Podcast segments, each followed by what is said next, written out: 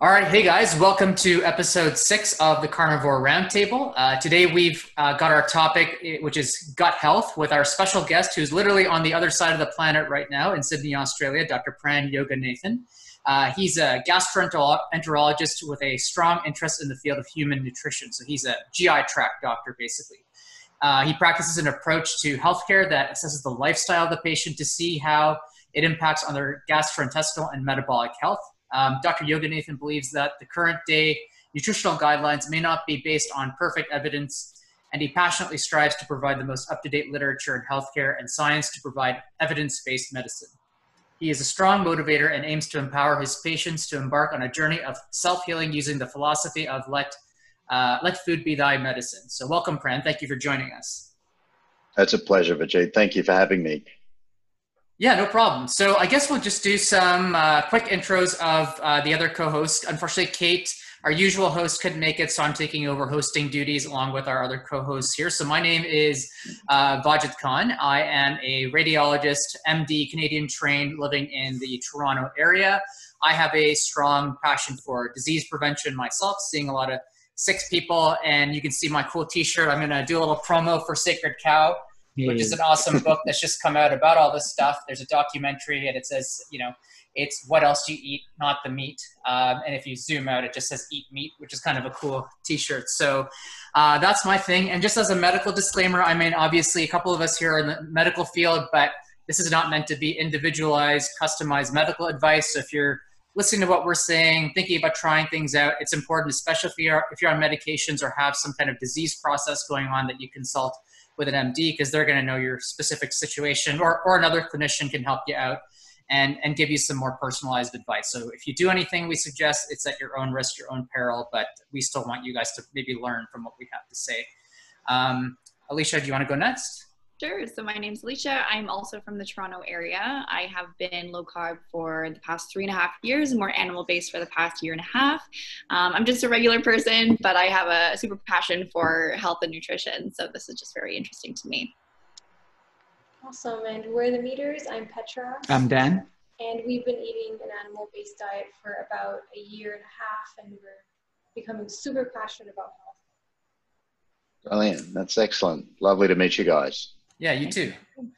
Okay, so Pran, I'm gonna give everybody a little bit more detail and background about you about you before we get into more like meaty discussion um, for the rest of our podcast. So, um, sorry, I had to I had to get that pun in there.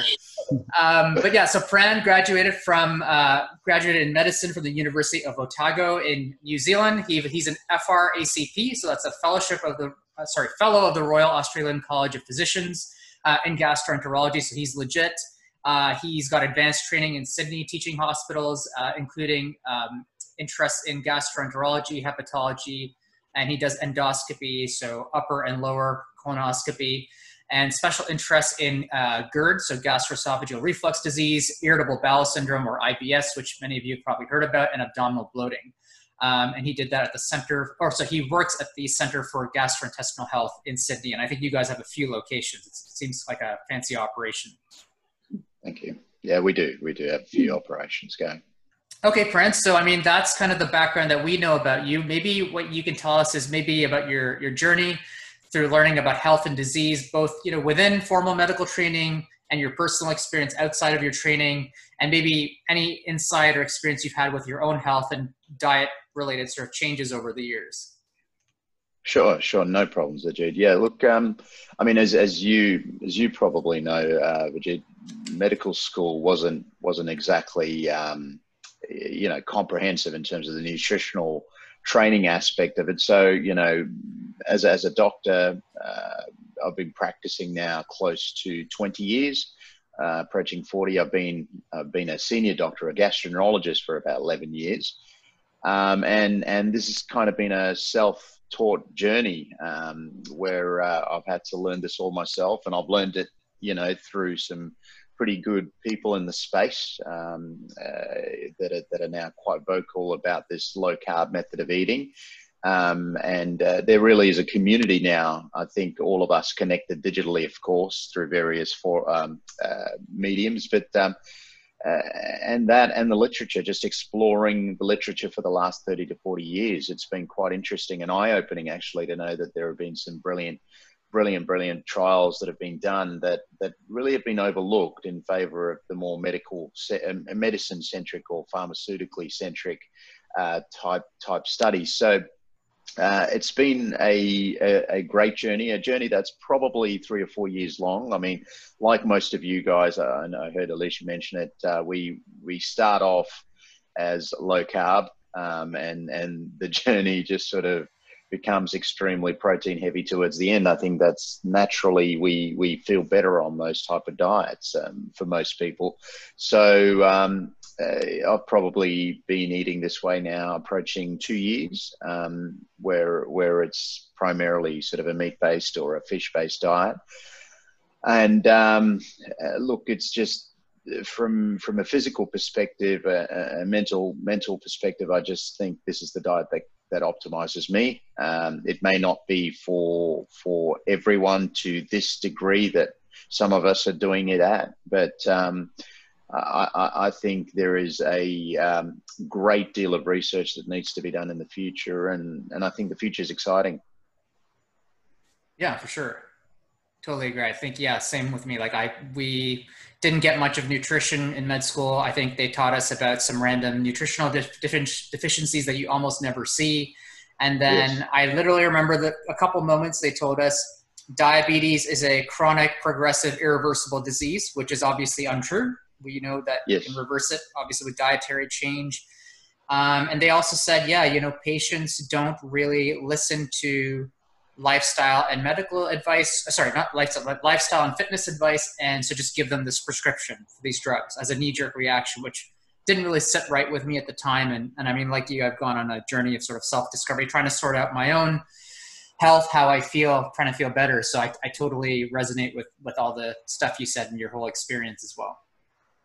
Yeah, thanks, Vijay. And and you know the the the reason I got into this space as a gastroenterologist just the the predominance of of, of gut based symptoms, which are primarily d- driven by carbohydrate in particular with things like we, we, see a lot of irritable bowel a lot of bloating a lot of a lot of lot of reflux and and uh, often it's in in people that are metabolically unwell and um, that that kind of led me down this path of low carbohydrate approaches. And and what was interesting was um, applying these approaches to them not only helped them with their diabetes or their metabolic profile, it helped resolve their symptoms. So it's it's been a really good way to practice for me. Something that's been fun to do because of the the obviously the the uh, positive outcomes that people get and the, and the patients um, and the clients have loved it because it's kind of moving them away from that that medicine centric model um, and and you know a lot of them get off a lot their their pills uh, in particular the proton pump inhibitors which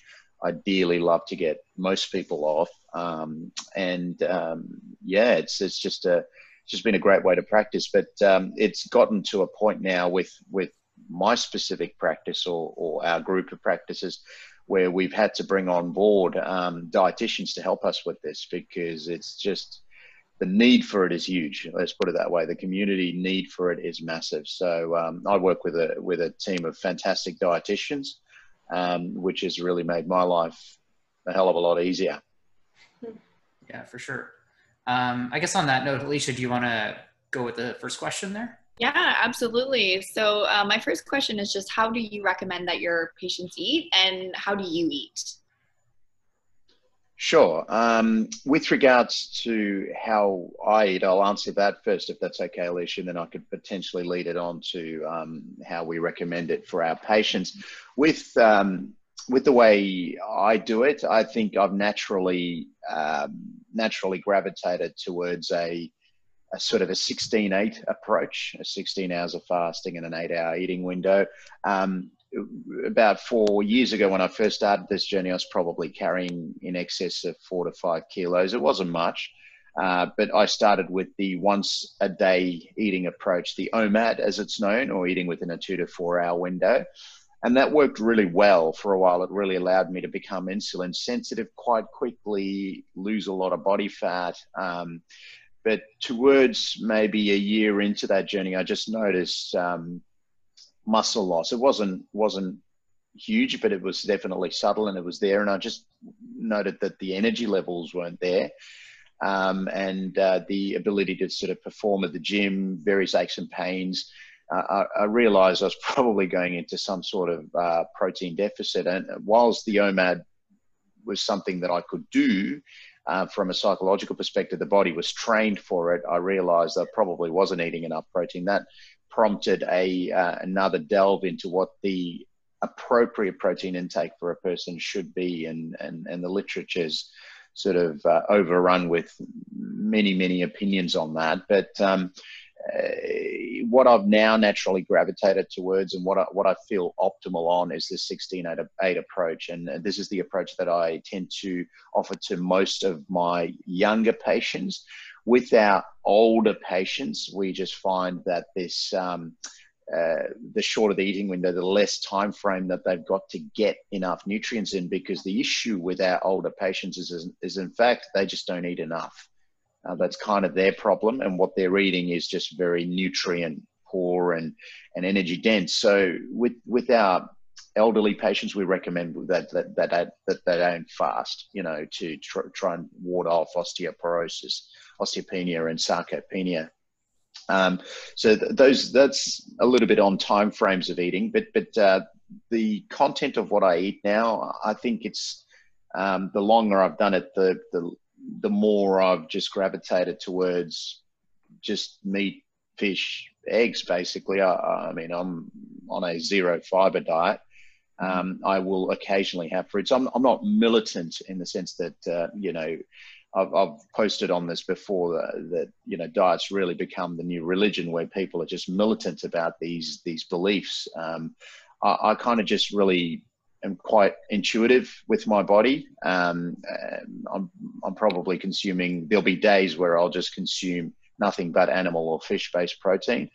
But if the if the kids are having some cherries, and you know cherries are probably my weakness, um, you know I'll, I'll I'll have some of that. Uh, it's, not that that I won't. Um, and if I'm out with with with some friends or whatever it is, as, as it was the case last night, I, I'll enjoy a normal meal. Um, but generally, uh, I, I, don't know if it's the same with you guys, but you generally pay the price for it the next day. You, you just don't, you just don't feel as, as on top of your game from a, from a mental uh, standpoint. And, and certainly uh, you notice, notice these subtle symptoms of abdominal bloating, maybe perhaps increased um, gas production because because the system's just not used to it anymore. Um, yeah, so the I would say most of my diet is is primarily meat and fish now, um, with a lot of lot of eggs. Obviously, eggs are a great source of just being able to fill in the uh, protein requirement for the day. Yeah. Mm-hmm. Now, with regards to our patients, it's kind of very difficult to push that type of diet on someone. Say the, the people that I deal with primarily tend to be elderly, um, you know, in their 60s and 70s, and it's very difficult to push that idea onto them immediately. Um, so we have to kind of ease them into it. So the way we get them into it initially is just to cut out the fermentable carbohydrates. You know, let, us look at working out the breads and the pastas and the cereals out of your diet. Uh, we will then follow it by, you know, working on the fruits and going for the lower sugar fruits then the fermentable uh, foods such as garlics and onions. Um, and we just slowly work through it with them. Um, very few of our patients will end up on a diet that is purely all meat.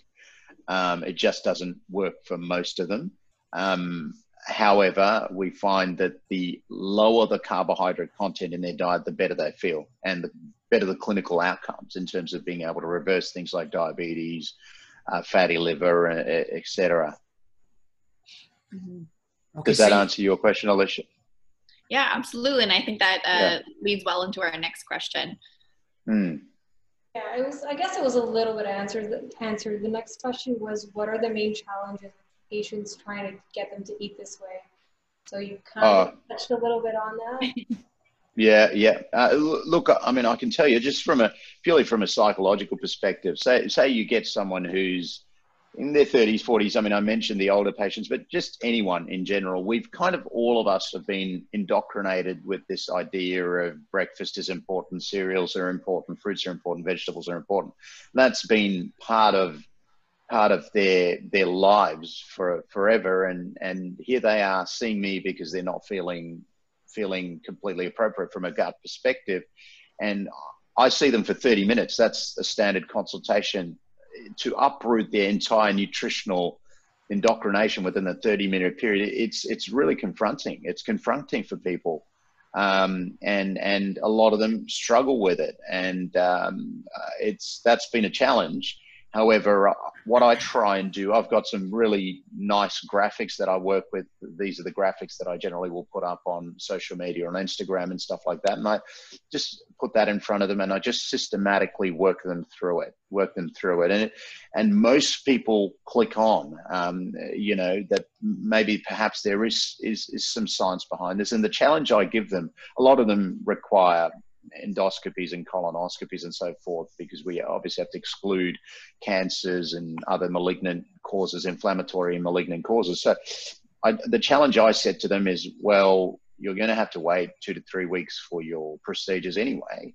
Why don't you try this for two to three weeks? There is nothing that's going to happen within that two to three week period. And what I, what I love is prior to the endoscopies, um, as they're as they're coming into the room, I said I asked them how have they been, and within two week period, 90% of them, if they're able to give it a go, have almost complete resolution of their gut symptoms, you know, which is, which is amazing, you know, and some will tell you that their sugars are starting to, to come down and they feel better. They've lost weight. Some people can lose up to, you know, eight to nine kilos. A lot of that is water though, when you initially commence a low carbohydrate diet, but people can lose weight pretty rapidly. Um, and that's eye opening for a lot of people. And then they come out of that going, well, maybe this, this mad doctor is onto something, at which point we transition them onto a dietitian, someone who's accredited to give that advice and who can do it a lot better than um, a lot better than I can. I can introduce them to the concept, but then I've got some brilliant professionals like um, a lady by the name of Jessica Turton that I work with, who um,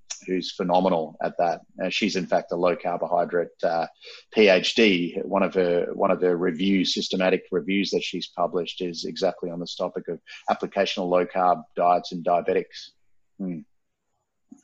Yeah, we were all just sort of uh, hanging out last weekend, and so kind of what you were talking about, like uprooting someone's you know dietary paradigm that they've had their whole life. Like we struggle with that with some of our family members right? So we we almost feel like that movie in the matrix where like you get unplugged from the matrix and you kind of realize what the reality is of you know the, the food environment we're living in and you know what the, what the truth is and like what's going to actually keep us well and and protect us from all these diseases. But then when you try to tell some family members the truth. It's almost like you know or friends even their, their eyes kind of glaze over and you know even if they know the truth they want to be plugged back in. They want to kind of go back to that life of just eating ice cream and cake and all sorts of things with abandon eating cereal and not really minding what they eat thinking there's no consequences. So uh, totally get that. So you, you mentioned earlier about fiber and i thought you know what you're the authority you're going to be the authority on fiber. You're, you're a gastroenterologist and a lot of people when they hear about uh, you know a completely meat-based diet or meat or carnivore-ish diet where there's some other things like you're talking about cherries and some fruits and vegetables involved. Their main concern is well like don't you need fiber? Like don't you need it to poop? Isn't it bad for you not to have fiber? Isn't you know what about colon cancer? I mean um, you know maybe maybe you could comment a little bit about fiber and clear up some of that uh, some of the misconceptions around it. Yeah sure sure. Yeah no problems. Uh, look it's not that fiber's problematic per se, fiber can be utilized by the colon to produce these short chain fatty acids, which, which I think um, I've, I've, I've, spoken to uh, prior in, in some of these posts that I've done. It, it, it, fiber is utilized by the colon to generate these volatile ketones, um, which your colonocytes, the actual surface or the internal lining of your colon, they love these type of fuels and they utilize it. But the problem with that is it is just so inefficient and the production of the butyrate, which is produced, uh, the butyrate is the ketone, is actually a very low level. And that's with a really optimized microbiome. Uh, someone who can really you know, produce a lot of lot of ketones from that. There's someone who's eating a really diverse uh, diet, like a hunter gatherer, for instance. They, they've got an optimal microbiome. On top of that, you'd have to have about 50 grams of fiber to generate um, about 50 grams of butyrate uh, per day. The argument that that a lot of people have made is well, these ketones can be produced locally in the colon through fermentation. However, they can also be produced uh, uh, systemically, as we know those in the low carb world, that we can measure ketones within our serum through simply fasting or eating a diet that is extremely low carbohydrate. So, someone who's fat adapted can produce a cousin of butyrate, which is beta hydroxybutyrate, um, which we produce with fat adapted tissue at many multiples above what we can do through fermentation. So we can nourish these colonocytes systemically. So that's the benefit of fiber. Really, fiber doesn't really aid with constipation. There's numerous trials, especially in children. In fact, there are systematic reviews that state if a kid is constipated, remove the fiber um, hmm. which is interesting, isn't it? Okay, yeah, so w- w- when we get someone with ulcerative colitis coming with a flare, which is an inflammatory bowel disease where the large intestines inflamed, we say first thing we do. We've done this for years with that, and without automatically uh, sort of having a science behind it, we've said low residue diet, get them off their fiber because we know intrinsically that it is hard for the large intestine, especially when inflamed, to process all that all that stuff. So fiber and constipation, well, that's that's it's a really it's a that, that field is um, extremely poor or scant in data, but definitely in children there is data showing that excess fiber can constipate them, can paradoxically constipate them. Clinically, from from my experience, you see patients that have been suffering constipation lifelong, and um, and a lot of them have trialed many things, and and fiber in those individuals can occasionally constipate them even more, which is quite interesting, and it makes sense because it's just such a bulky thing. Having to move it move it through a colon that's already not optimal is is not easy. So there is a couple of trials in adults. In fact, there was a randomized control trial, um, which has shown that a zero fiber diet can actually help resolve constipation. This was a group of about 20 people who was studied in, I think it was some sort of Singaporean journal. I can't remember the name, but um, it was a randomized control trial. So certainly there is data there showing that fiber may not be all that it's uh, purported to be. The, the issue is, uh, Vajit, as you know, most of these sort of things are compared to a standard Western diet. So a diet that is high in fiber compared to a standard Western diet is always going to be better. It's always going to yeah. to to do far better. So therein lies the problem. So it's pushed on everyone as well. It's the ideal way to do it, but fiber is a very inefficient method of us utilizing uh, or obtaining a fuel that we can get through other means. Fasting, for instance, will will do the same thing. Yeah, that makes a lot of sense with, with, regards to answer your question on red meat, um, sorry, on um, on fiber and cancer, again, it's the same thing. If you're if you're consuming a diet rich in fiber, which means that you're not consuming the standard Western diet, means that you're already showing signs that you've got, you know, healthier behavior. So you're probably more likely not to smoke. You're probably more likely to keep an ideal body weight and not overconsume energy um, and and these sort of factors come into play. I think I think the biggest factor uh, with with cancer is probably obesity in, in my mind. I think that is the biggest factor, and um, a high fiber diet would certainly offset the risk of obesity because they're not eating a standard Western diet.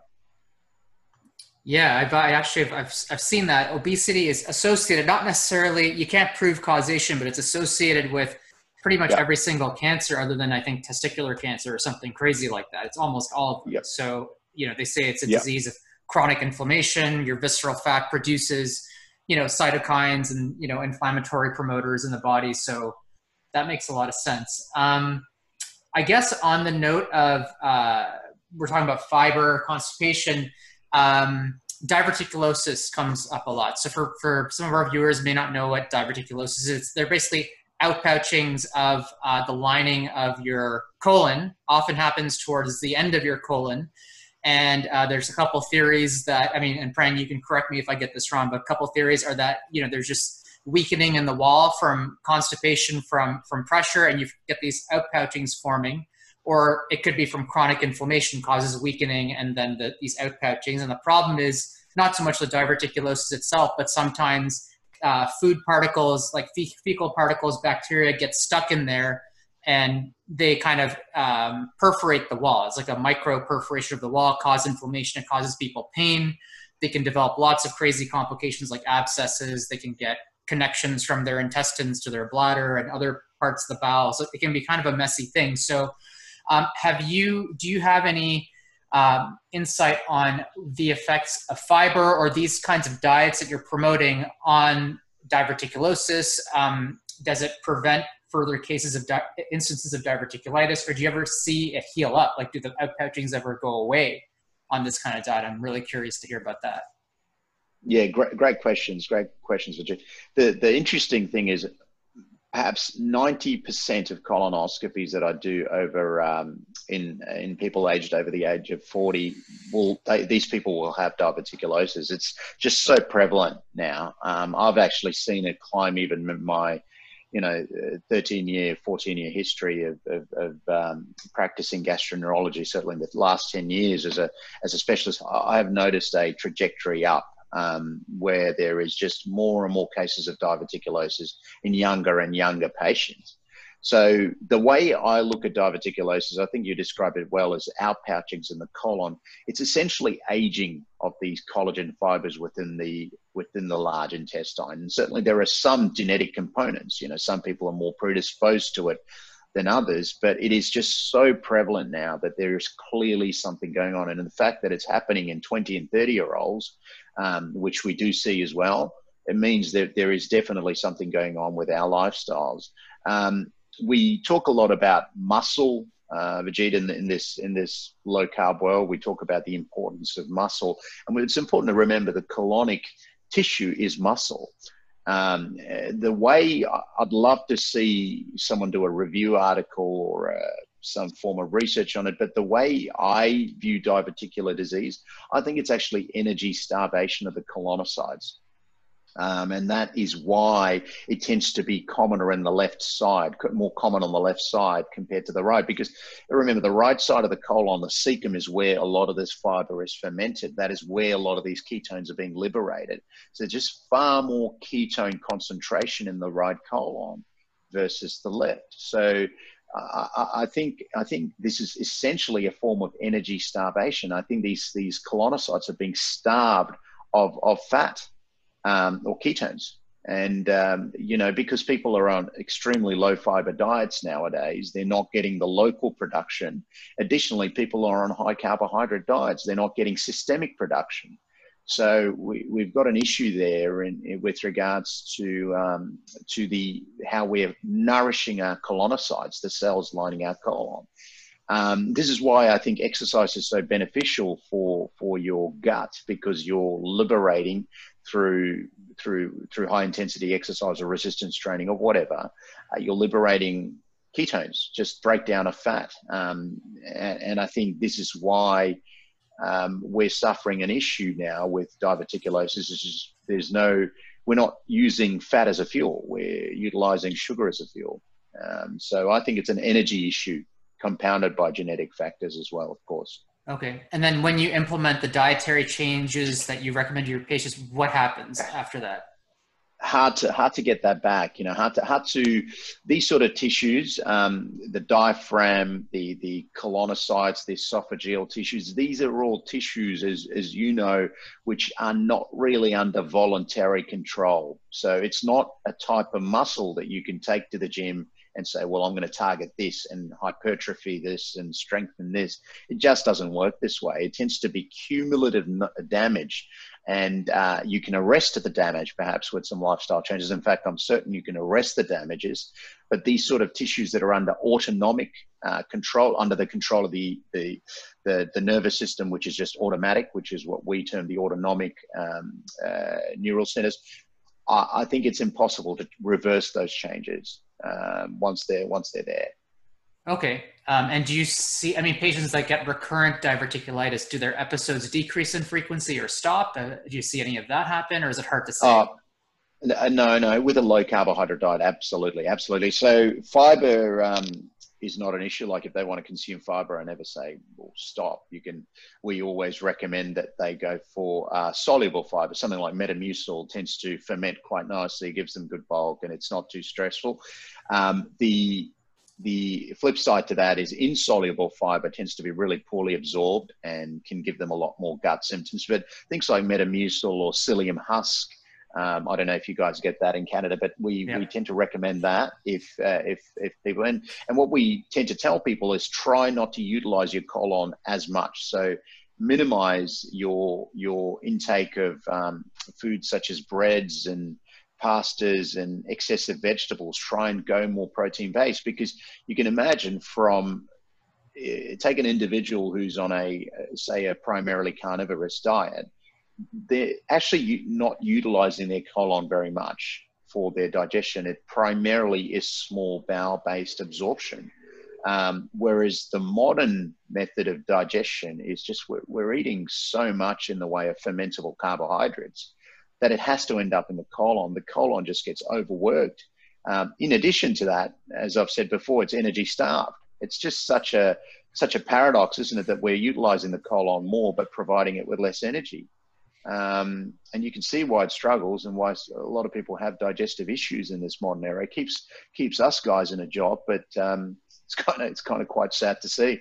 Yeah, yeah, and it's interesting you said that. I've seen some diagrams online and actually in the book, The Carnivore Code, comparative anatomy of our the relative length of our small bowel, our small intestines versus our large intestines. I think that you know ruminant animals tend to have more colon real estate because they're doing a lot of fermenting. They're chewing vegetable matter all day, grasses and stuff like that. They have a, more of a capacity to ferment, extract nutrients from it whereas our GI tracts are more small bowel heavy. We've got, you know, many, many feet of coiled small bowel, but our, our colon is relatively short and it's more comparable to that of a wolf. So it's interesting that you say that we're kind of eating so much plant matter that we're overwhelming our colons, which are no longer adapted to that kind of a diet, from what I understand.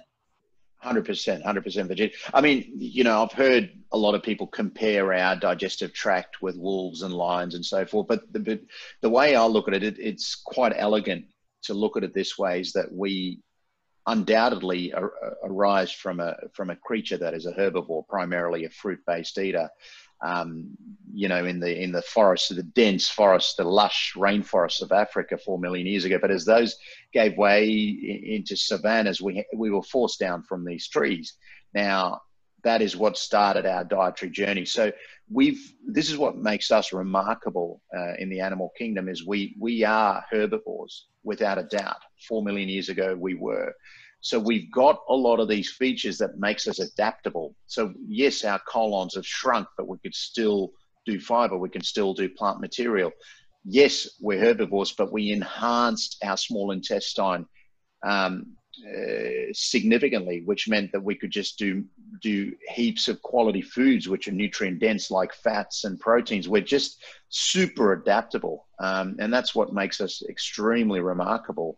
Um, and this is why I, I sort of back away from from saying that uh, we should be militant about our diet because I, I think we're just really adaptable sort of creatures. But the way it's being done in the current era where 400 grams of carbohydrate into our system every day, well, that that it sort of overwhelms the capacity of our gut to be able to absorb like that. So it's almost like I feel like it's almost like we're reverting back to that creature in the tree four million years ago, um, except with refined sugars, um, which which is problematic. I think we do best on a diet which is utilizing the small bowel more, quality protein, quality fat, some starches.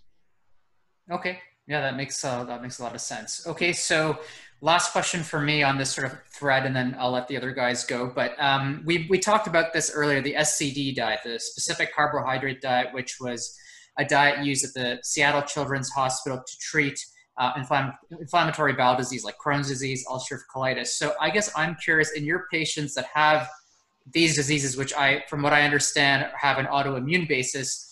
like what changes do you notice before and after dietary intervention and you know in terms of like their symptoms blood work other labs uh, endoscopy if any like you see ulcerations get better in their mucosa and any changes in the gut microbiome like i'm not sure if you measure that or track that but we're i'd be curious to hear what happens with these patients um, with dietary intervention Sure, great question. The specific carbohydrate diet, which, as you said, was developed in um, Seattle, it's really quite simple. Um, ra- rather than mystify the diet, I'll demystify it, and that demystification is basically based on the fact that that they are telling people not to eat crap. So they basically withdraw bread, they withdraw refined sugars, and they basically make these carbohydrates green vegetables, fruits very simple, really is quite simple.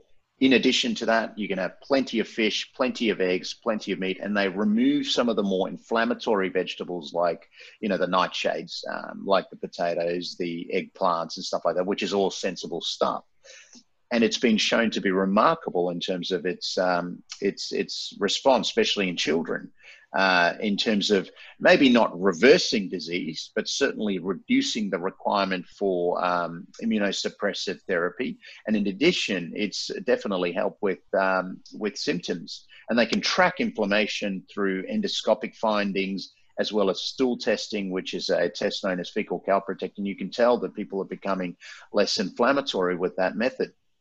Um, so that is the basis of the specific carbohydrate diet, and even it is something that you know even your standard gastroenterologist they're starting to acknowledge as maybe there is something there because classically in the past it's always just been immunosuppressive therapy.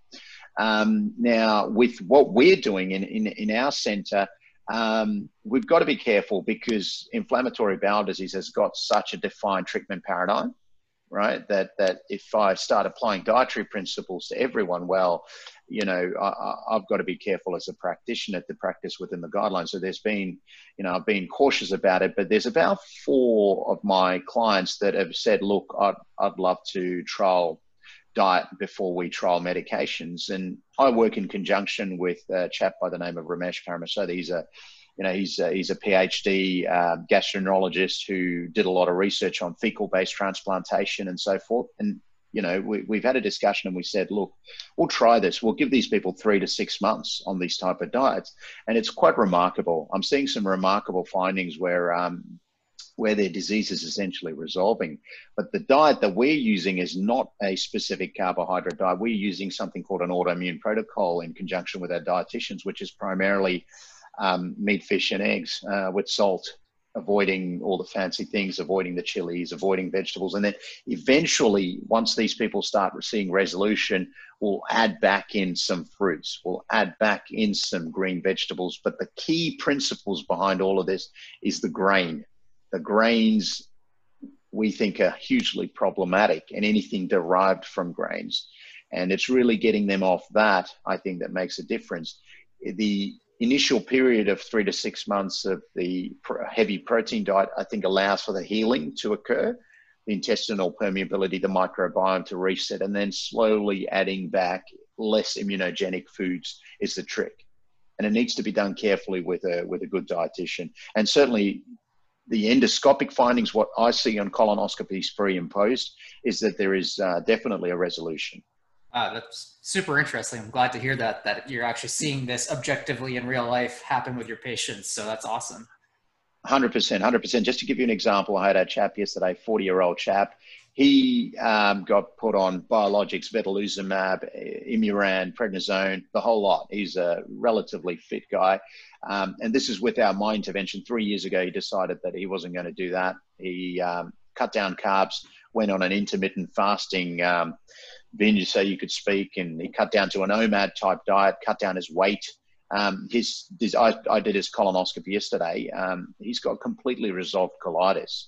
Um, or a very subtle colitis in the right colon. He's no longer on biologics, has been unmedicated for the last three years. Um, so it's amazing. I mean, people, if they've got the motivation, can pull it off with lifestyle. There's no doubt about that. No doubt. Yeah, that's really awesome. Yeah, and I mean, it's it avoids complications from their medication, and then people don't realize this, but like ulcerative colitis and Crohn's, I mean, there are some terrible complications that can happen. I mean, bowel obstructions, fistulization between loops of bowel, you get your colon cut out potentially and have to have a stoma with ulcerative colitis. Like it's, it's pretty serious stuff. And I don't know if people always see that, but you know, if I ever come across someone who's got something like this, you know, my personal wish for them would be to have something like that happen to them, like have, have them go on a diet and have it resolve without having to go through medical treatment or surgical treatment. Because I, I think everyone, for everyone, that would be ideal if they knew what the long-term consequences were to go think, go down the sort of conventional route, you know?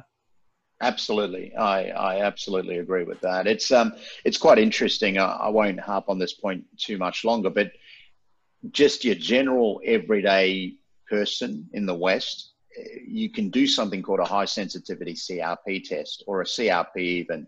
And what we're seeing more and more in younger, younger patients, this CRP is just up for no reason. And it's low levels, you know, five, six, seven. And you say, well, what's causing this? What, what, has your general practitioner or family physician looked into it? Yeah, they saw it, but I have no symptoms, so it's okay.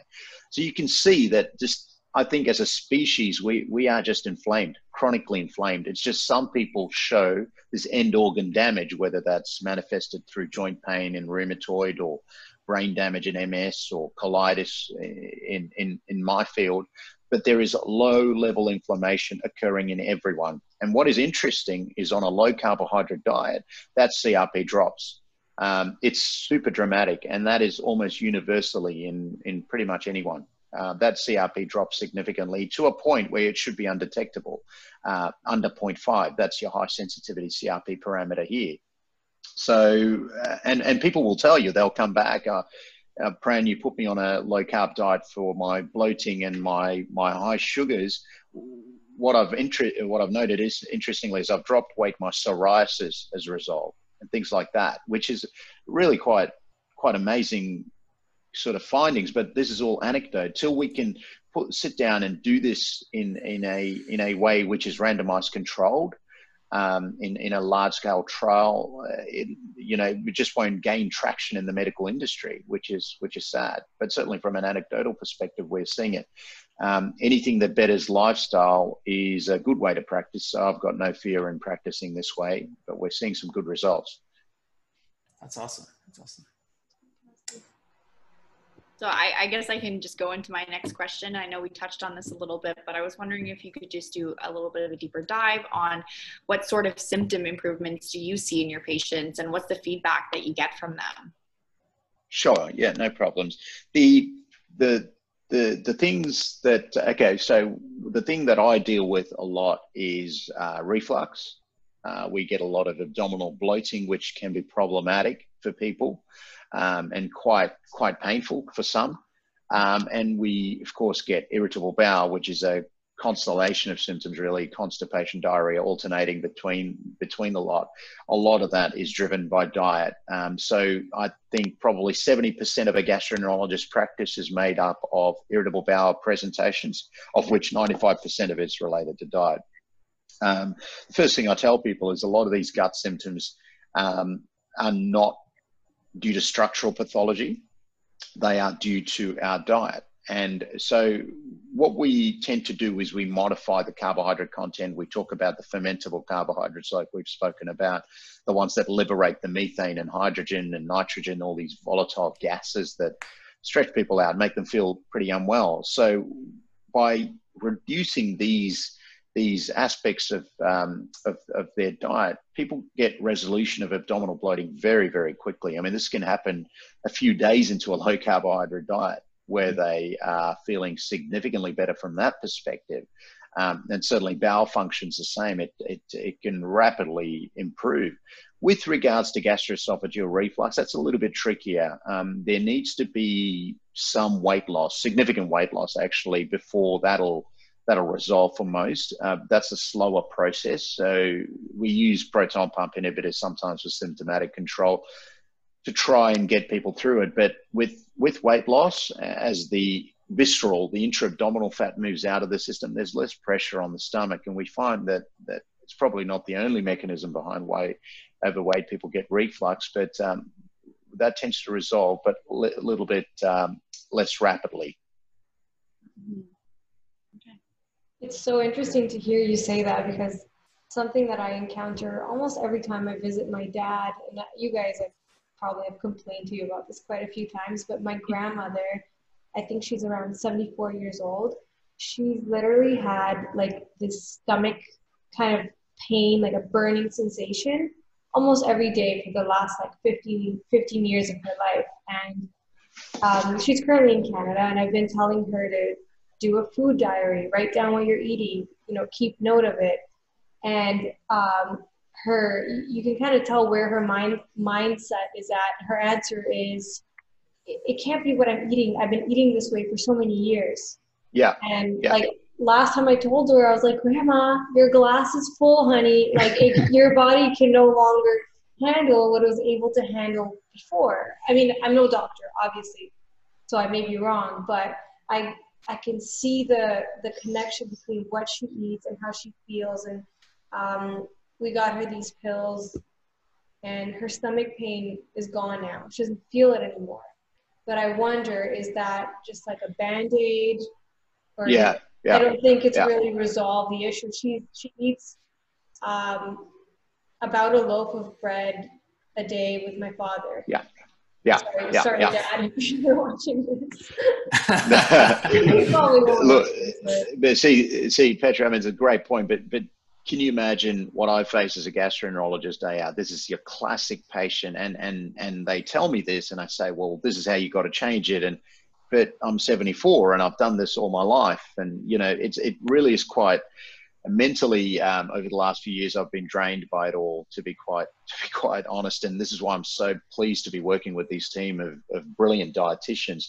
They've really taken a lot of load off of uh, off me um, because it's exactly that. It's that well I've been doing it. It's a fight Mm. straight away. And as Vijit said I, I love this movie because I think it encompasses it brilliant it's the matrix. It's you're kind of plugged in and they don't want to be unplugged. I think it's a great analogy that he used. Um, here's something really interesting. As a, as a, as a young person, your, the pH of your stomach, the lower the pH, of course, the more acidic something is. The pH of a human stomach is about 1 to 1.5, extremely acidic, extremely acidic. Now, the older the person gets, the less acidic the stomach becomes. This is why they become less efficient at breaking down protein and absorbing protein.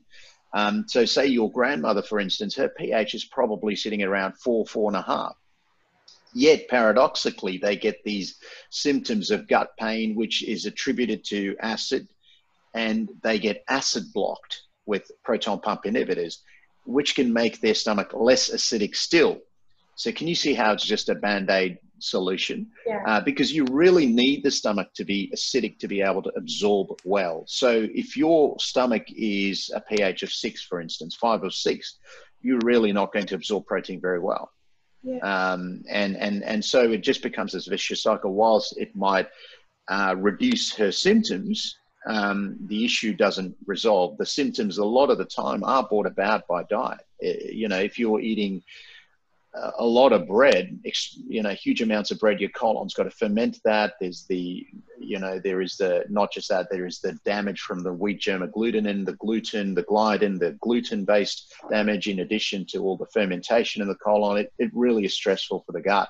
And what's occurring downstream in the gut has effects upstream in the stomach. They're all connected, you know, from mouth to anal canal. It's just really one six meter long tube and they all communicate with each other. So, it is super frustrating um, to to sort of work with that, but we've got to be patient, I think, and and one step at a time. I think just the key thing is just adding in protein to offset what's being eaten. Say if it's a lot of bread, for instance, well, could you increase your protein a little bit more and reduce the bread a little bit more? And I think you've just got to work with it gradually with these sort of people and just be patient with them.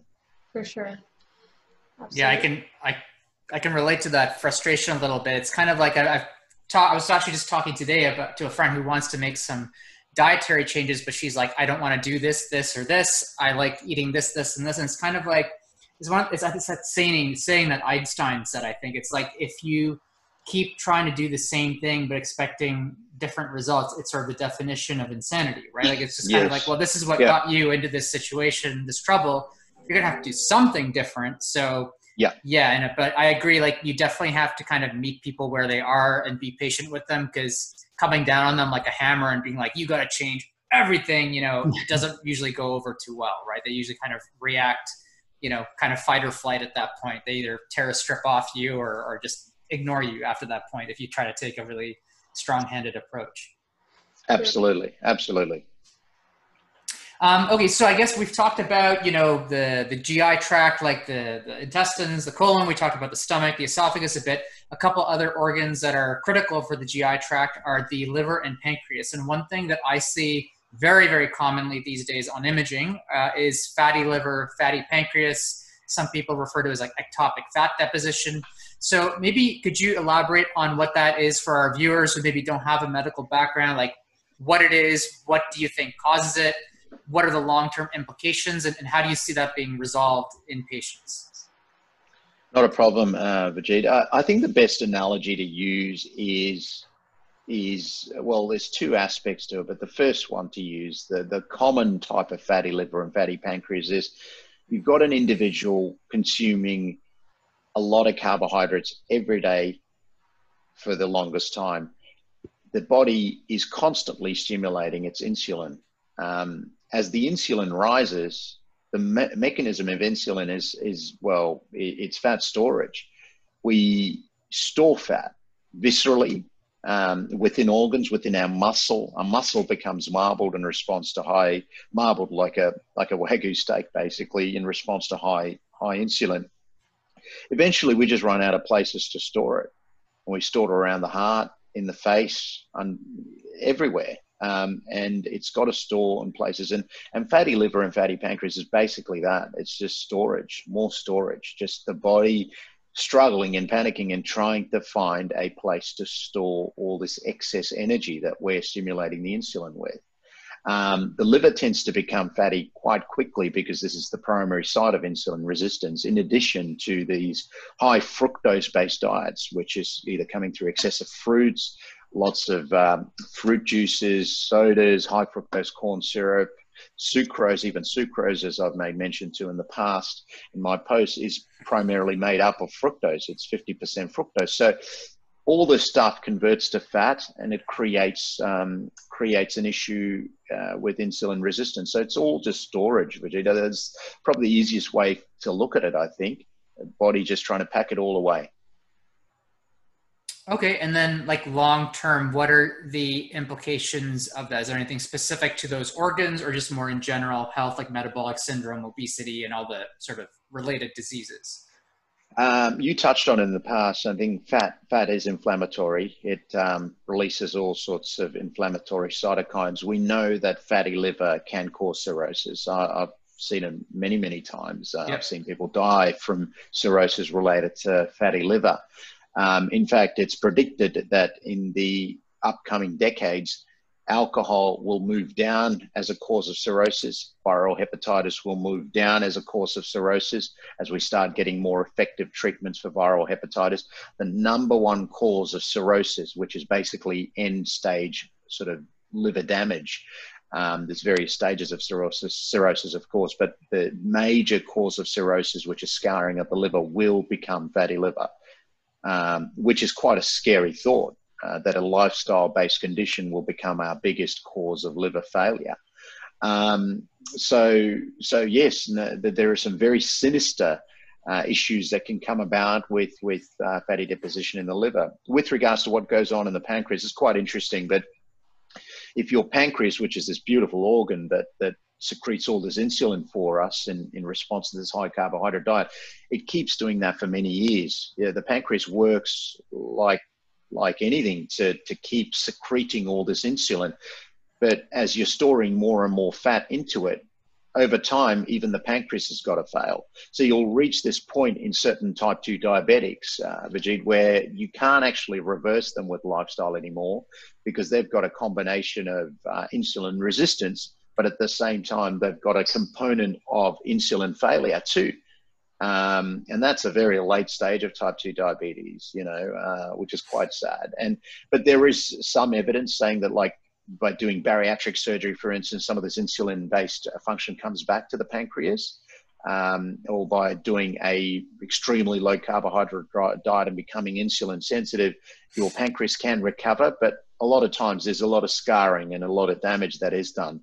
So it's best to implement these diets early. You know mm-hmm. what I mm-hmm. mean? And I think this is this is the key thing about targeting our our millennials and and and even our 30 and 40 year olds. It's it's it's really being able to prevent that damage from occurring in the first place because like from experience at 60 or 70 there's a lot of damage sustained for sure and that that um, fatty liver related cirrhosis that's NASH cirrhosis that you're referring to right? I think it's non-alcoholic steatohepatitis right? Correct. Yeah yeah. yeah yeah yeah. I, would like to think of it as uh, as the fructose cirrhosis basically. Um, because i mean fructose is treated almost identically by the body as alcohol is. In fact i've termed them metabolic cousins. Fructose and alcohol, ethanol are metabolic cousins. They're processed the same way. And yeah. radiologically, you'll see the fatty liver in, in, people that don't drink. It'll look identical to the fatty liver in those uh, that, that drink. It's because they're processed the same way.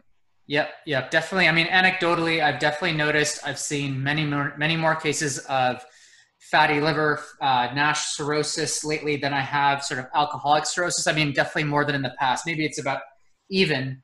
And what's what's remarkable to me is sometimes the liver is so fatty. So the liver is like, you know, generally on imaging, it's the same density as other soft tissues like your muscle. But then when there's so much fat being stored in it, it becomes the the density of liquid, which is crazy. Like to me, like it's like water density. That's how much fat is being stored, and it just it swells up. It looks, I mean, just unwell. Like it kind of hurts me to look at livers like that. It just looks inflamed, you know. So Mm. Yeah. So, and I assume, I mean, the, the, to get all this better, like you said, lifestyle intervention, lower carbohydrate diet, whole foods diet would reverse fatty liver and fatty pancreas, assuming they haven't reached the end stage of cirrhosis or being insulin dependent uh, yes. diabetics. Okay. Exactly. Perfect. Exactly. Okay. All right, perfect. Um, I'll jump in here. Uh, Dr. Pran, first I want to let you know that the meters thoroughly enjoy your Instagram page. Um, oh, thank you. Thank you. Yeah, it's we, very nice to hear. We find many posts very relatable, um, especially the ones where I, I feel like your frustration manifests into the posts. I think those are the best, right? Um, yeah, I, I, I think Instagram's been a great outlet for me to just just get out some of the frustration about my industry in particular, the healthcare industry, but uh, just just you know, just communicate with like-minded people in the space and have some friendly debates with people. I, I think it's been great for me personally from a from a mental health perspective, just to Absolutely. be able to, to get it out there, you know. Yeah, and that, and that's the beautiful thing, right? The whole duality of it all, right? Not being afraid to show the other side. I think instead of just uh, it, you know, creeping up on you. So we do thoroughly Absolutely. enjoy that. But um, for our viewers, I know we talked a, lo- a little bit about grains and other foods that you you try to make people avoid, but very simple. Um, if you could say maybe the top three foods to avoid for uh, people to really improve their health and avoid these uh, diseases, what, what would it be? Okay, sure. Top three foods to avoid. Okay, I would say I'd put grains in the same category um, mm-hmm. and, and, say, look, I would avoid wheat. I would uh, uh I would avoid barley. I would avoid rye. I would avoid rices. Um, I would avoid all grains. I, I, don't think grains provide any benefit to the human body. Um, I really don't. So grains, I think, are out. I think certainly the second food type to avoid is anything that is a refined carbohydrate. It can be intimately t- tied in with with grains, of course, but anything that is refined, I, I, would say, has no place in for the human body. Uh, these is these are our our breads, our pastas. Uh, they're just high glycemic foods mm-hmm. with no benefit. And, and, the third thing to avoid is um, for health. I think is is high fructose corn syrup. Anything that is high in fructose. So even our sugar, our refined sugar, our white sugar is very rich in fructose. I think that should be avoided. Mm-hmm. Um, I, I, think I think um, all our donuts and cookies and all this sort of rubbish. Anything that comes out of a packet should should be avoided. And finally, if I can throw in one more thing, the fourth thing Absolutely. I think that will be worthwhile avoiding is is vegetable oils. I think if people can can remove those those four categories out of their system, I think they're doing well. Um, I think they're doing really well. And then it becomes a question of, well, we don't need to be super militant about the diet, as in, mm-hmm. doesn't need to be veganism or completely carnivore type diets. Then people can go, well, how do I work around this? So I've said it before the diet that I think will provide the most adherence is an extremely high protein diet with low glycemic carbohydrates you know, low glycemic carbohydrates for some people are, are fine. The paradox to all of that is the older the person gets, the less they require the low glycemic carbohydrates. They're better off actually becoming more carnivorous, like your mm. grandmother, for instance, Petra would would would uh, you know she would she would benefit from the diet, but but most of us in our age group um, there is no harm to consuming some carbohydrate, especially if you're if you're active, super mm. active, because the the paradox to all of this is that you simply can't consume enough protein to provide your muscles with glycogen if you're super active. If you're doing a lot of resistance training, uh, a lot of exercise, it is impossible to meet your protein targets. Um, be very expensive to do so for most as well. Yeah, we, we weren't going to let you go until you said vegetable oils. I was waiting for that one. Yeah, that was really funny. We, we all just like had this big head nod. Like as soon as you said that, we are like, yeah, get yeah. rid of that stuff. Like, you know.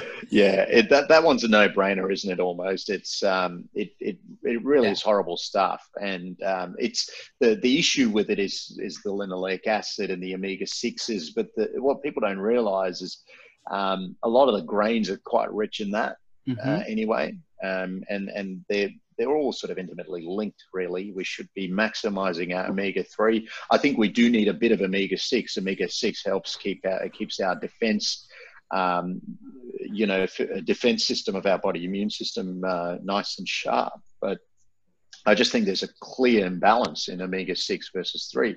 Additionally, we can get omega 6 from animal foods, you know. Yeah. Um, seafoods and, and meats um, are very rich in omega 6 without overdoing it. Yeah.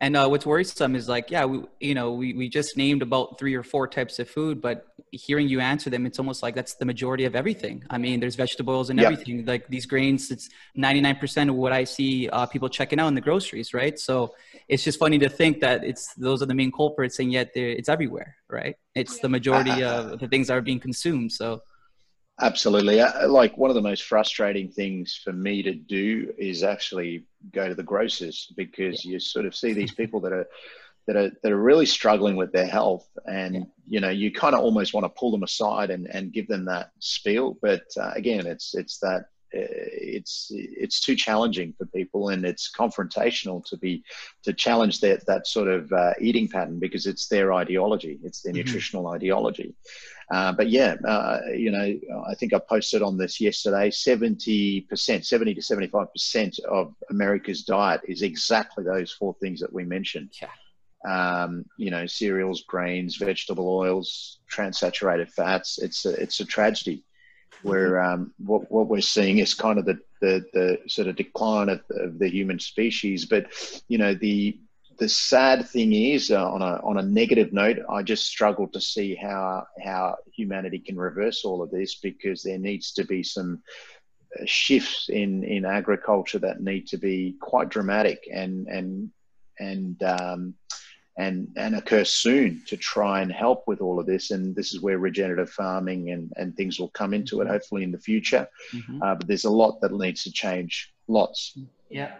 Unfortunately, there's not a lot of profit in having people healthy and thinking for themselves. So mm-hmm. that's a big barrier.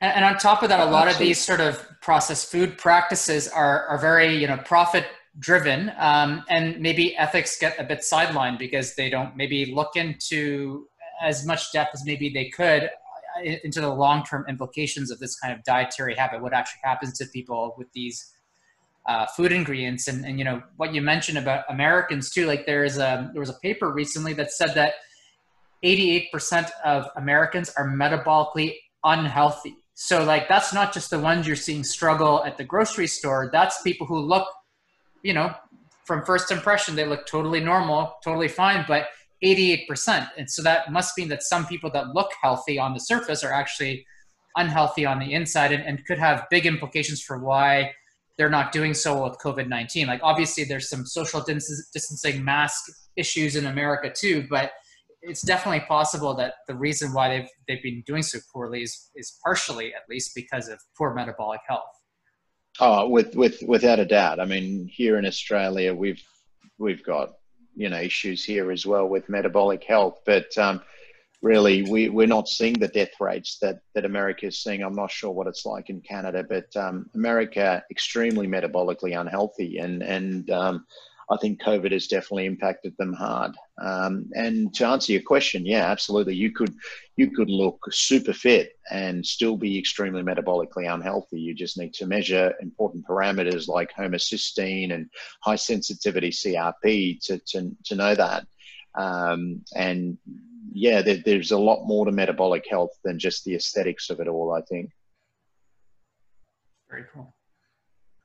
Um, Alicia, did you want to do this next question? We kind of touched on it before. Yeah, I, I was going to say, I feel like we've maybe touched on this a little bit. Um, mm-hmm. And just as how the conversation has been going, maybe your question, Roger, would be um, a good next step.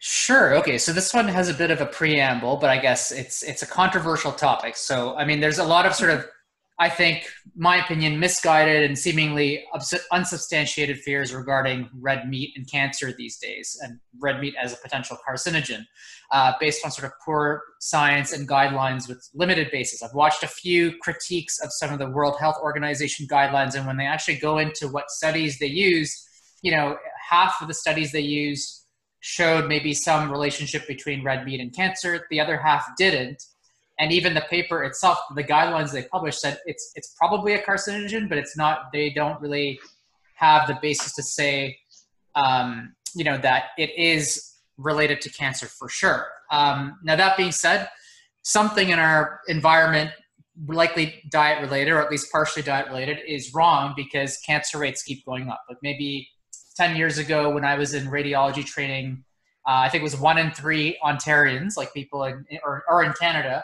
um, one in three were going to get cancer in their lifetime. Now, recently, Cancer Care Ontario published stats that it's going to be 50%. So, one in two people will now develop cancer um, over a lifetime. So, I guess, you know, part of your job is to do endoscopy, specifically colonoscopy, where you may see polyps or frank cancers developing. Can you maybe provide some insight and like any evidence to support your thoughts regarding the role of red meat uh, in cancer development, if any? And then follow from that like following from that like what do you think? I mean you kind of touched on the obesity thing but if there's anything else you think that is causing um, cancer and like what we can do to prevent all this from happening because 50% is a crazy stat which means you know out of the how many of us are here? Five right? So two and a half of us are going to get cancer basically and if we all live in ontario. Um, so maybe you could share your thoughts on all that. Sure well the the interesting thing is the World Health Organization, all those, all those sort of recommendations came from the analysis of about 800 studies, of which 20 showed a possible link. 800 epidemiological studies, of which 20 showed a possible link. So that's 780 that didn't. So 90, I don't, I don't know the statistics there, but that's over, gosh, that's over 98% that show no link so those World Health recommendations really um, they probably belong in a rubbish heap. Um, is where I think I think those they've really given some they've done the world a disservice with those guidelines. Um, that's what I think of the World Health um, uh, recommendations, and I've written about this. I've blogged about this multiple times on even on my on my website. There is an analysis with an in-depth analysis looking at the numbers of it all. So um, that's that's what I think. With regards to the the cancer risk, I mean, I get a lot of patients that come in to see me post colonoscopy, and I say, well, look, I've removed a polyp, which is a precursor to a cancer, because cancer doesn't appear overnight. I think it, it's important for people to know that it goes through a sequence of events. It often takes many years. It can take many decades for colorectal cancer to develop. Often does. Um, we don't know the exact time frame, but we estimate anything from 10 to 20 years is what it takes for a polyp to become a cancer. And they say, well, what causes polyps? I say, well, the same thing that makes you grow makes them grow insulin and a steady state of glucose um, being delivered to the system. It is these are all potent growth factors to uh, promote cancer growth. So, at the heart of our cancer epidemic um, lies this concept of insulin resistance. Um, insulin, the more insulin there is circulating around a system, the more IGF 1 you've got, insulin like growth factor you've got, and various other growth factors. So, uh, cancer is a growth, and, and we've just got ample growth factors just circulating through our system. And um, this is why it's all tied in with obesity because, well, hyperinsulinemia and obesity go hand in hand, same disease. But you don't necessarily need to be overweight to be hyperinsulinemic, as you know. Uh, you can have children that are hyperinsulinemic and, and you know with with their acne and with their irregular periods in females with polycystic ovarian syndrome occurring in very fit supposedly fit young healthy women um, this is all manifestations of hyperinsulinemia um, the important thing is when the insulin levels are low um, generally the body goes into a mechanism of cleanup which i don't think we're having i think you, you, people might have heard of it, of the, the concept of autophagy, but for that to be activated, insulin must be low. And uh, if insulin's stimulated all the time, how can we clean up the mess that, that or the reactive oxidation damage that occurs to our DNA? It can't happen.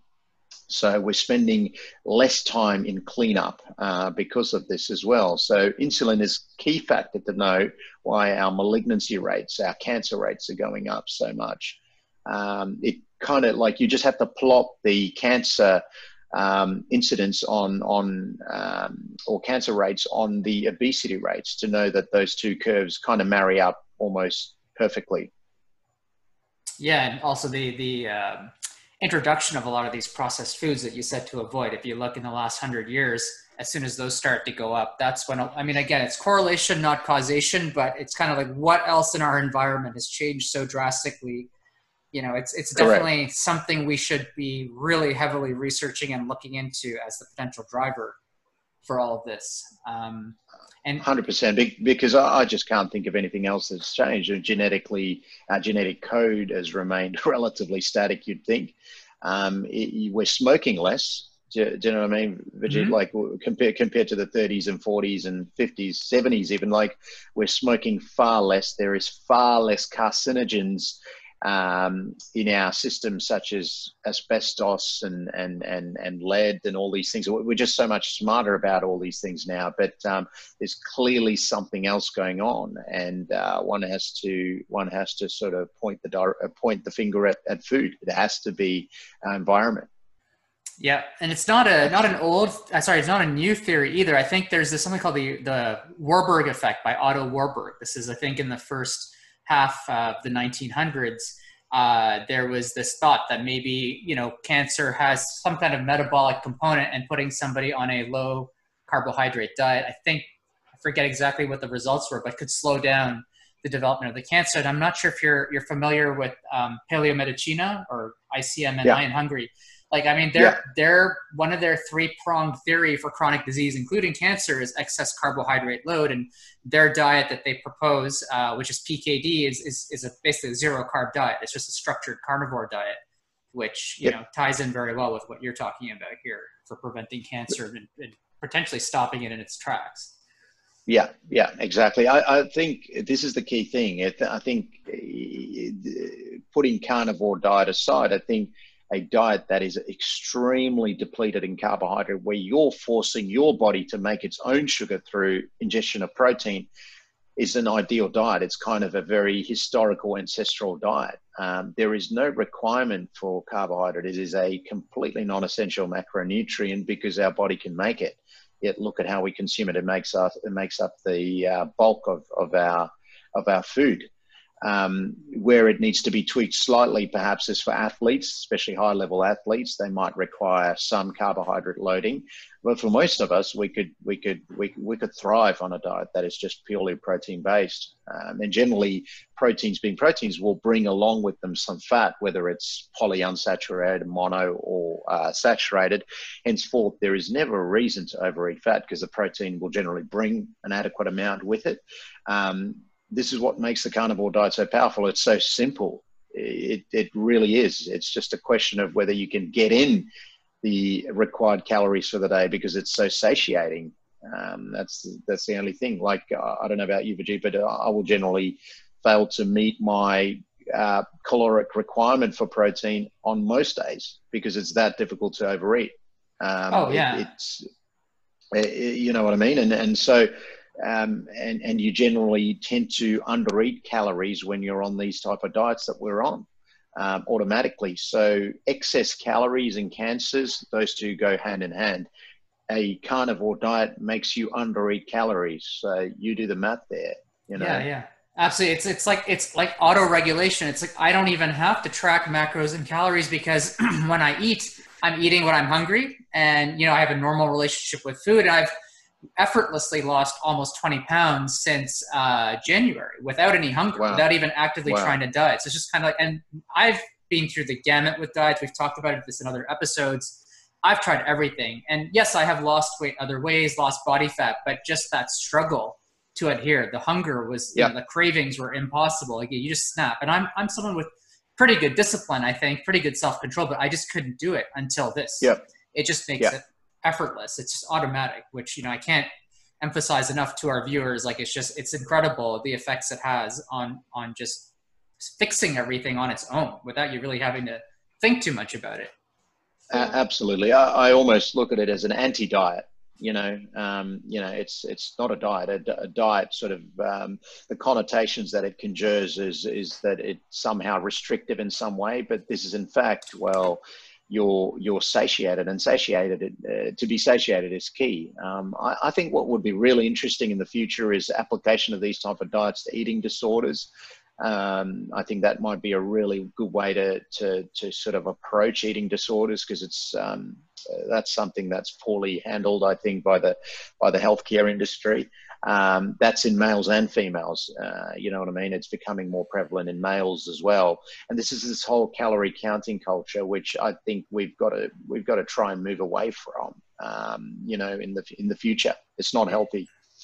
It's artificial. We didn't we didn't know what calories were, you know, hundreds of years ago, um, or I don't know how long ago. But you know, most of our existence as humans, we didn't look at calories. We didn't know what it was, and didn't know how to track it. And just on the note of eating disorders, anecdotally, I've seen on these Facebook groups for you know carnivore type diets, a lot of people have you know recovered from eating disorders eating this way. Like they fill out, you know, they become like it's not it's a diet is not just about losing weight. It's about doing what's best for you, makes you healthy, um, and you know for some people that will be gaining weight. Um, so it's it's remarkable that it can help people with that kind of stuff too. So definitely, I agree. Something to look into as a possible therapy for these patients. Absolutely, yeah, yeah, yeah. I mean, I don't want to oversimplify. There's many factors, including psychological factors, that go into eating disorders. But but imagine a diet that that keeps you lean, keeps you fit, um, and also allows for satiation. It's kind of almost a perfect solution uh, mm-hmm. to the problem. To the problem, yeah. And I guess on that note, sorry guys, um, like the vitamins and minerals, would you agree that you can get everything you need from this kind of a diet, or what? What are your what's your take on that? Yeah, I mean, there's varying schools of thought with this. I know Shawn Baker, who I respect greatly. Um, you know, he's spoken about the, you know, not requiring things like organ meats, but but I struggle to see how we can get our complete um, requirement for vitamins on these type of diets without without something like liver added to the system. I think um, it's just so nutrient dense that it would be it would I think it, would kind of be a disservice to to the diet if we were not including things like liver uh, for for the nutrient density. It's it it I, I, think if liver could be thrown in along with some marine based food, uh, it, it, it's a complete diet. I think it could be easily done without fruits and vegetables. Okay, great.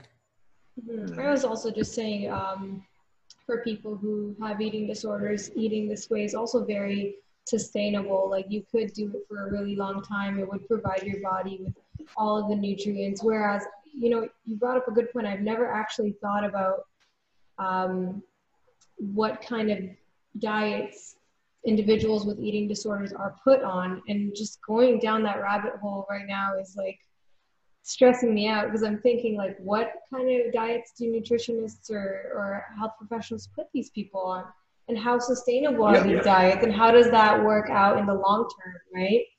Yeah, absolutely. The the the dietary advice I'd love to know, but I, am I'm sure they're telling these people just eat, just eat, just low just fat, maybe. Just yeah, just yeah, that's right. But but the reality at the core of what this person wants is is to be lean. It's a body dysmorphia of sort, and um, it's a very, very complicated area, but um, it's becoming a real problem. I mean, I don't know what the rates in Canada are like, but um, it's becoming increasingly more prevalent here in Australia amongst our young uh, males and females, and, and more needs to be done. We can't just simply medicate them and, and utilize the same tired uh, dietary paradigms. It just doesn't work that, uh, very well. So I, th- I think we have to be open and curious and explore new avenues. And um, certainly, as Vijit said, anecdotally, there is just you know so much uh, benefit to eating this way and um, um, our dietitian jessica she's given multiple talks on this before and she's been open with her uh, struggles as a young woman with um, eating disorders and, and, and a low carbohydrate diet innately was just right for her. Um, and it's it's something that helped resolve a lot of those type of issues. And she's given some fantastic talks on that. So it's it's um, it's nice to see the anecdotal evidence, but we need more. We need randomized control trials. We need good quality data to be able to ap- apply it from a clinical perspective. Yeah, and that's I mean that's kind of the language that you know medical practitioners in particular need. I mean, anytime I've sort of presented these ideas to people, they're like, "Well, where's the RCT?" Which is you know we can go down a whole rabbit hole discussion of that, but it's it's very difficult ethically to ethically and financially to construct proper RCTs with diet. It's very difficult to control uh, for confounders unless you put people on like a metabolic ward and monitor everything they're eating or doing. So it's tough, but definitely, you know, if we had that, that would be huge to, to propel this uh, forward. Absolutely. Yeah, absolutely. Um, do you guys have any other questions for Pran? Uh, if we can sneak one last minute one in. Uh, Dr. Pran, I've been very curious about this one. I haven't been able to find an answer anywhere. Uh, the meters love their carbonated water. Okay. Um, this has been the replacement for, I guess, pop, whatever, whatever it is, something about that fizz we just love. But we're, we're quite concerned. Like we do consume a lot of carbonated water. I wanted to know if there's any risk associated with that. If, if there's anything at all that you would know that you would be um, worried about. Uh, is there too much carbonated water that you can drink?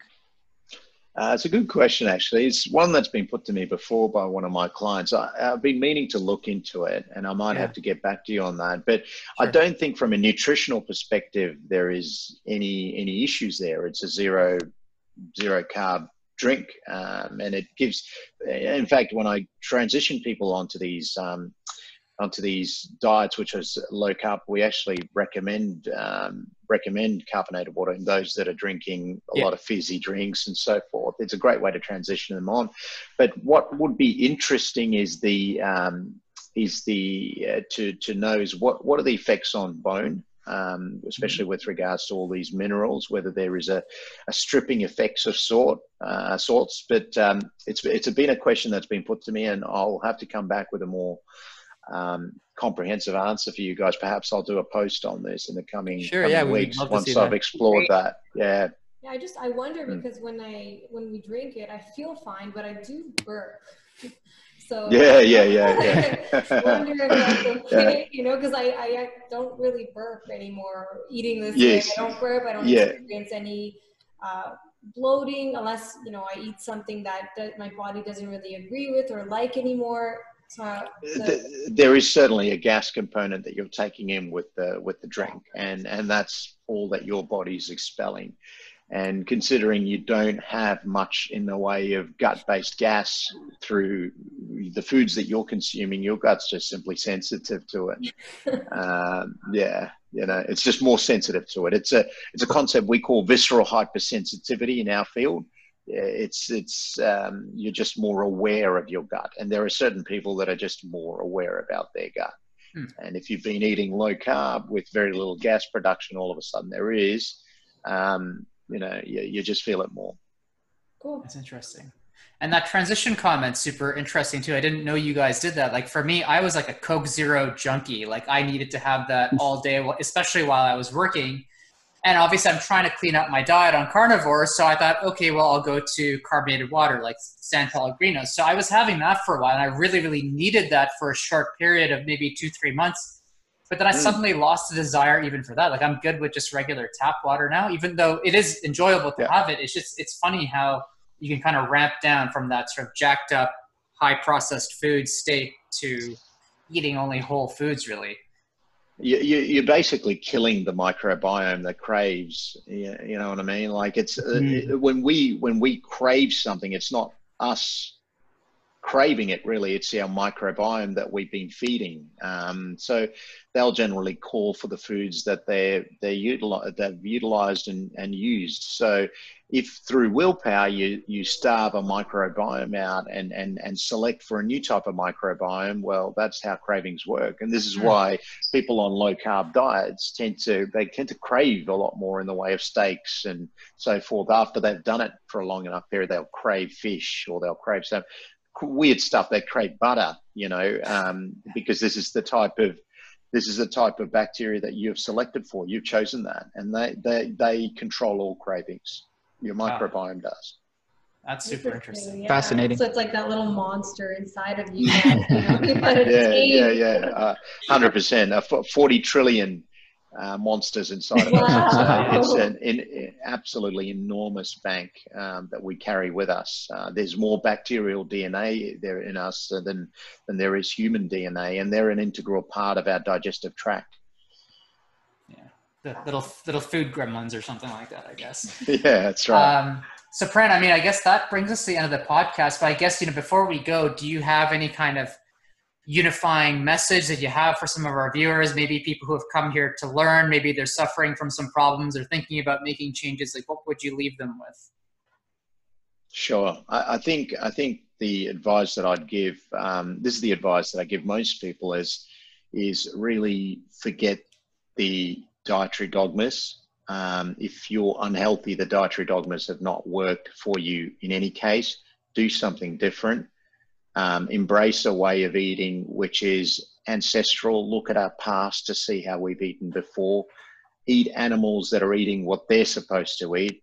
You know, when we talk about cows, we talk about grass fed, finished animals that have not been introduced to grain, um, wild caught fish. Um, if, if we can start introducing these type of foods, you really optimize the human diet. Um, and uh, it's important to understand that vegetables, whilst they provide some nutritional benefit, they are probably overrated. Fruits are definitely overrated. There's better ways to obtain the nutrients found in fruits.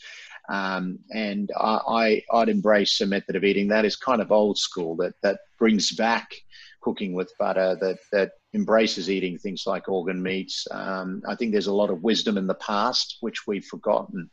Um, this modern world is not what it's hyped out to be, uh, hyped up to be. I think there is, whilst there's a lot of knowledge, we're confused with the extent of knowledge that's uh, poured upon us um, with with the with the rise of internet and so forth. And there's just so many experts in inverted commas in the field uh, providing their own advice. So it is a highly confusing food environment. So I think simplifying it and utilizing an ancestral method of eating is is is, is the way to do it. Um, and I'm really, um, it's nice to see uh, people like yourselves um, doing doing these sort of podcasts with with people in the field or in the space, um, because it really is incentivizing thought. Um, and for a lot of people, it's just kind of having to experiment with their own bodies to realize that this works. Um, and we'd encourage at least a six week trial of it. Yeah, for sure. Brilliant. Oh, thank you so much. I mean, honestly, that was uh, an awesome podcast. I don't know about you guys, but this is one of my favorite episodes so far. I so, agree. Like, uh, on, oh, thank you guys. It means a lot. Thank you.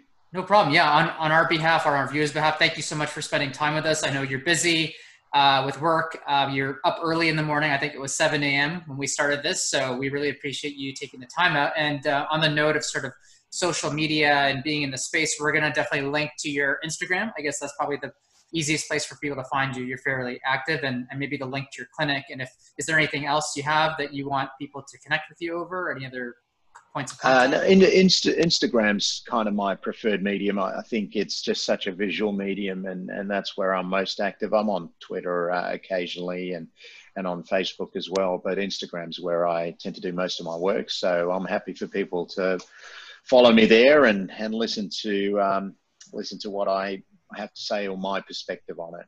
Okay, yeah, we'll definitely get that information out to people so they can find you. So again, thank you so much, and to our viewers, thank you for your time. We hope you found it useful and informative. And we will see you guys at the next episode. Thanks, guys. Have, have a good one till then. See you guys.